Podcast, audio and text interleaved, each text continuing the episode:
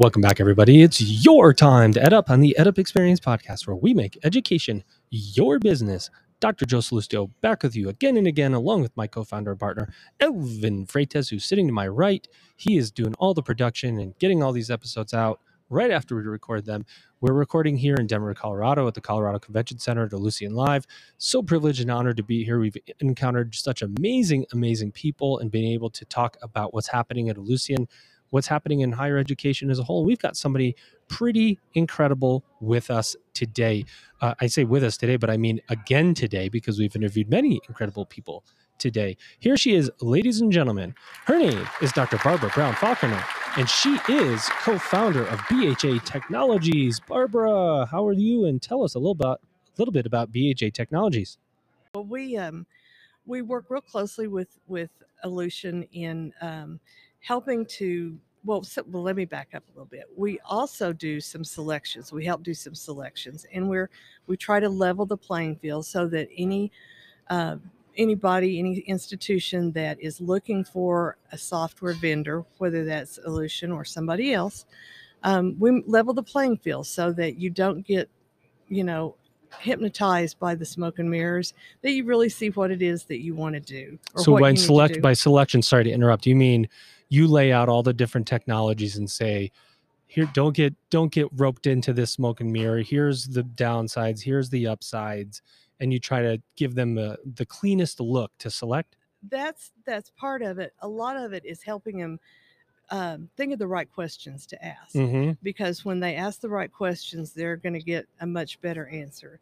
And so we like to do some structured demonstrations and have the vendors come in and do um, a scenario that is typical for their institution you know so that that makes it a lot easier for them to see and relate to what's really going to work in their in their organization. Okay so selection what else? What are those really good big focus areas? Yeah selection is one um, implementation we do implementations for different softwares not just Ellucian but um, like i said we hold hands with the with the clients and we if their technical staff isn't up to speed on some things, we can supplement. We can do training. We we usually we've done so many in the past year that have been Ellucian clients. Um, for example, there are probably eight schools in Oklahoma that all needed to move to a different platform, and so they all selected colleague and we've the Ellucian services people did a great job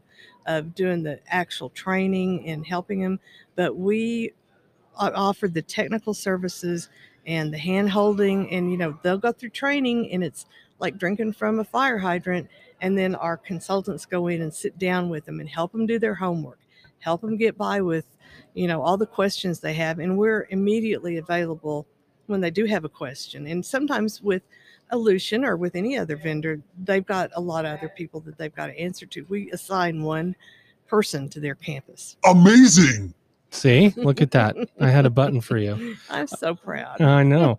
So you're doing as much of the technology work as you're doing people work. Absolutely. Right. Absolutely. What's yeah. the harder work? The technology work or the people work? Oh, the technology work's simple. Mm, I yeah, the people. Yeah, the people are. People can be challenging, and, the, and it's mainly based in fear, mm-hmm. but it can be challenging. So your background in change management is really essential to your work, and and so tell me about the infrastructure of BHA Technologies. How how many people do you have working in the organization? You know, how are you structured? You're based is everybody based in um, in Texas? No, not at all. Um, we're not a huge organization. We're uh, you know, for the past few years we've kind of been recognized as a, a selective boutique organization. We have about 20 employees. Um, we're growing like like weed right now, which is good, but it's also a change management. Yes, change management exactly. Um, and so, no, our consultants are all over the United States, and they um, provide services. You know, by Zoom, by whatever technology is available. They will go on campus if they need to, but a lot of what we do we can do remotely. Did you transition? Were you mostly on campus before, and now everything has moved to the yes to Zoom and Teams and everything, and so you're yes. doing everything remotely? Yes. And how are your employees and and techs? And do you do contractors and stuff too? We do some contractors, yeah. but um, primarily we have full time employees, and they're they're really good about, you know, we even do like office hours. You know, we'll go in and just set up a time and tell the client, you know, we're here just like we would be in our regular office if we were on campus. Pop in anytime, and this is where you can find us and ask anything you want. So, you know, we, we try to adapt the way we deliver our services to make it easier for the client to get to us. Now, what happens in an implementation or a managed service when you have key employees at these institutions that quit? Because this whole reshuffling thing's a real issue. This, uh, Mhm. You know, hey, look, I worked in higher ed for 15 years, and now I'm going to go start my own business making cakes, and you know, Yeah. because it's, you know, so what what happens, and is that when institutions are bringing you in, or is it you've got to now fill this huge hole because Yeah. somebody's left with all this institutional knowledge? Yeah, and and that's that's happens often, not Yeah. not a lot, but um, you know, especially if the institution hasn't done any planning for you know for a follow up job, and so um, we have staff that, for example, we have some people that can do fill ins as registrars or fill in in financial aid That's good. or fill in for you know whatever vice president of student services or the academic side. So we can we can kind of modulate until they can find someone. Um, and and you know sometimes that's even more helpful if they have somebody new that doesn't is not tied to the way it's always been done they can introduce change as well so it's it's it's sometimes better Tell me about your co-founder a little bit, Sherry Hendrix. You guys must have an incredible partnership. We do, we do. I Sherry and I have been together. Oh my gosh, since probably 1986 or seven, and we've worked together that entire time. She Wow. she is she does all the work, and I just get all the glory. I get to come do podcasts, and so that's that's why. Oh yeah. yeah, Yeah, yeah. yeah, yeah. So she's uh she's responsible for most of our deliverables, and so she's the one that's out there with the client all the time, being face to face, helping our consultants get the resources they need to make the clients happy. So talk to me about engagement. So I'm an institution, I'm having trouble, whether it's implementation or my, my serv- technology services, and I'm going, I need help. Right. How do we engage with BHA Technologies? How does that process look? Are you the first person that we talk to? Is it Sherry? Who is it? And what happens next? Yeah, it's probably uh, I have a there's we have an executive vice president either through a contact with one of us, Mhm. and we sit down and we go through your organization and try to figure out what your pain points are, Mhm. what's really wrong, because sometimes presidents don't know, and so that's They a- just know something's wrong, they know don't exactly. something's wrong. They don't know exactly what it is. Um, we do security audits too. So, you know, Mm. sometimes there's the president says, they tell me it's okay, but I don't know for sure that it is.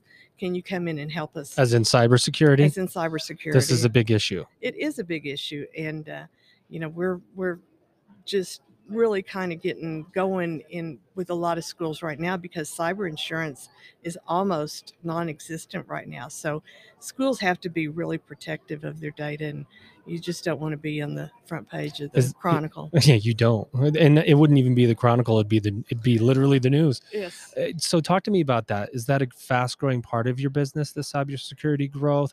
Because you know, as I've gosh, and I it was this week or last week, I was reading an article. I don't know where it was. Um, but it was about an institution that was closing because a year ago they got hacked and they've never been able to recover from that hack.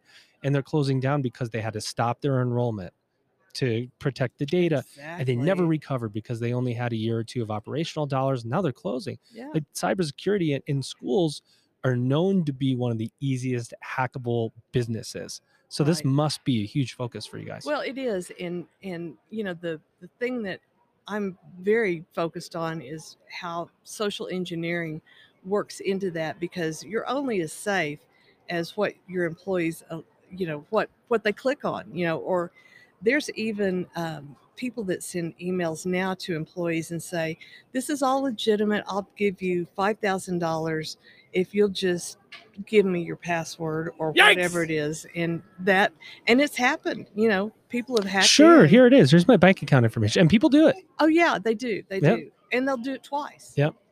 So, yeah, we found that a lot of those, a lot of those people that had the Nigerian oil prince send them a letter, they not only did it the first time, but they did it the second time. Access granted. You've now lost all your money in your bank account. Mhm, Congratulations. mhm, So mhm. what do you do? I mean, how do you how does this uh, do schools don't even understand what they're doing or not doing or have to do to protect data? Well, I think it's grown so organically. The schools have made their networks and their securities kind of grown up as best they can.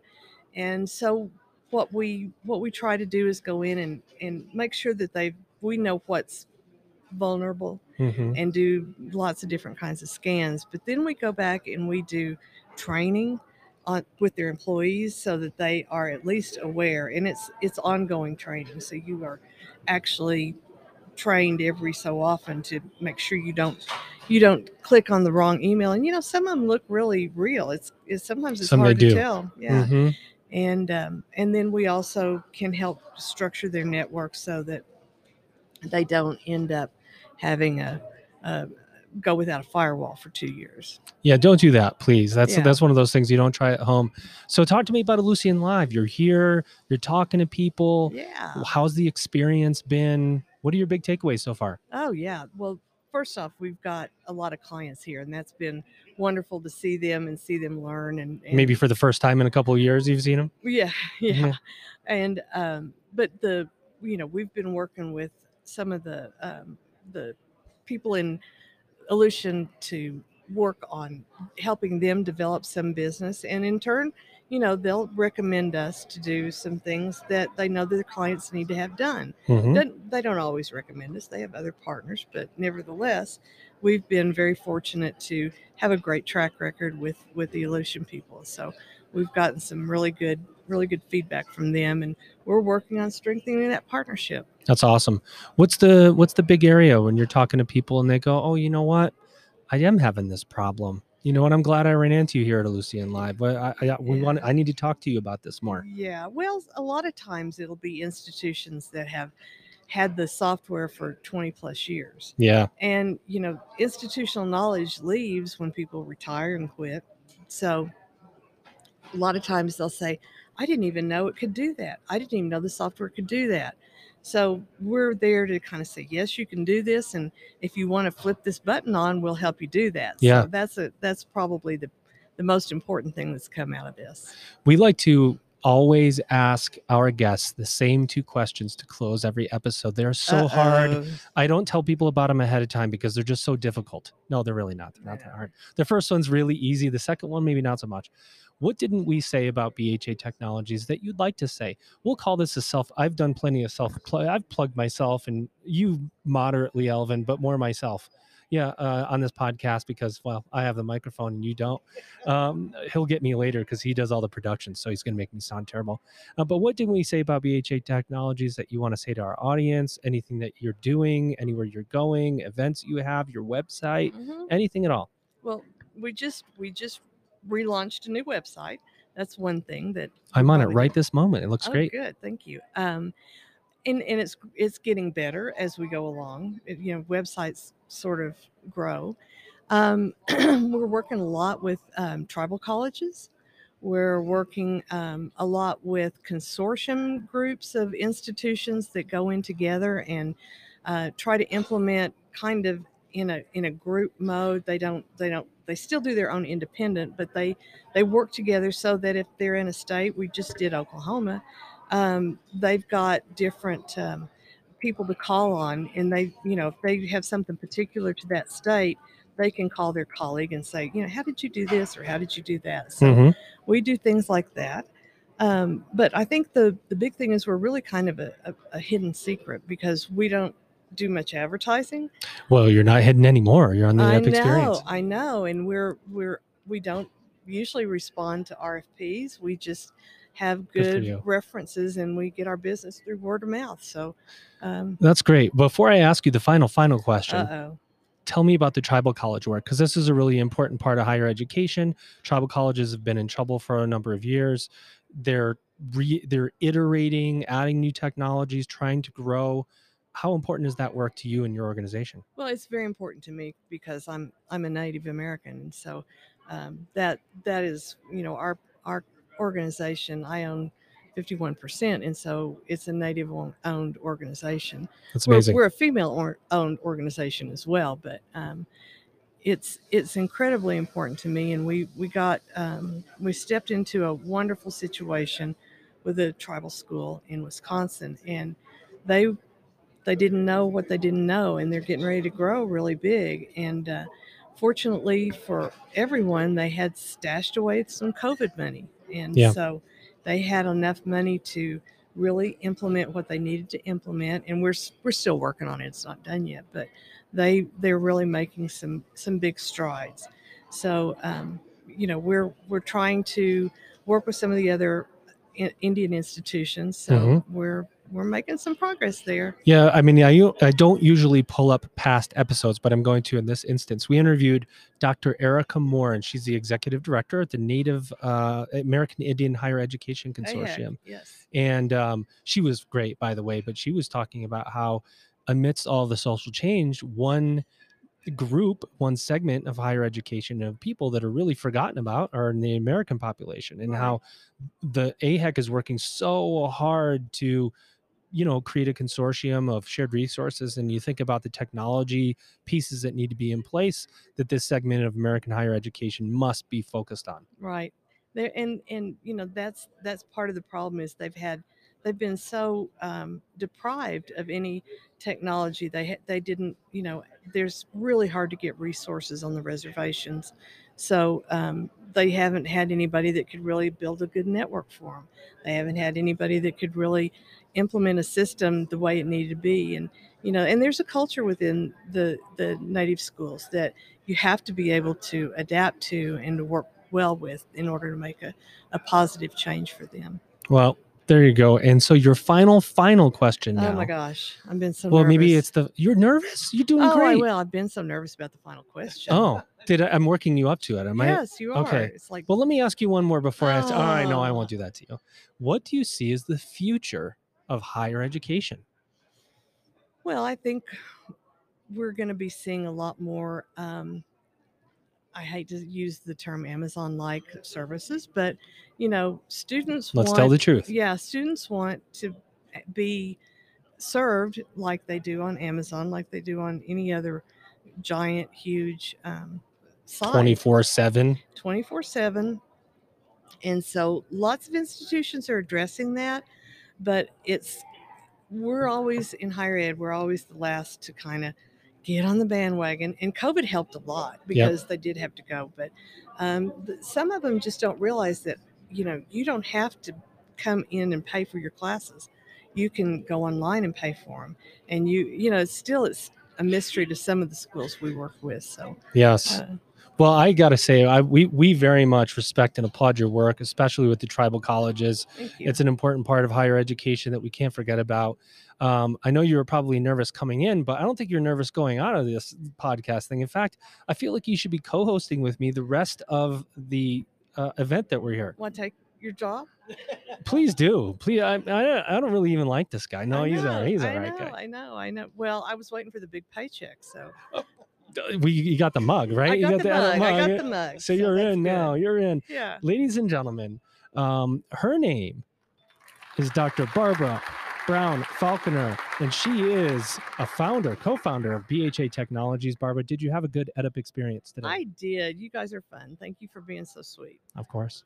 Uh, ladies and gentlemen, you've just EDUPed.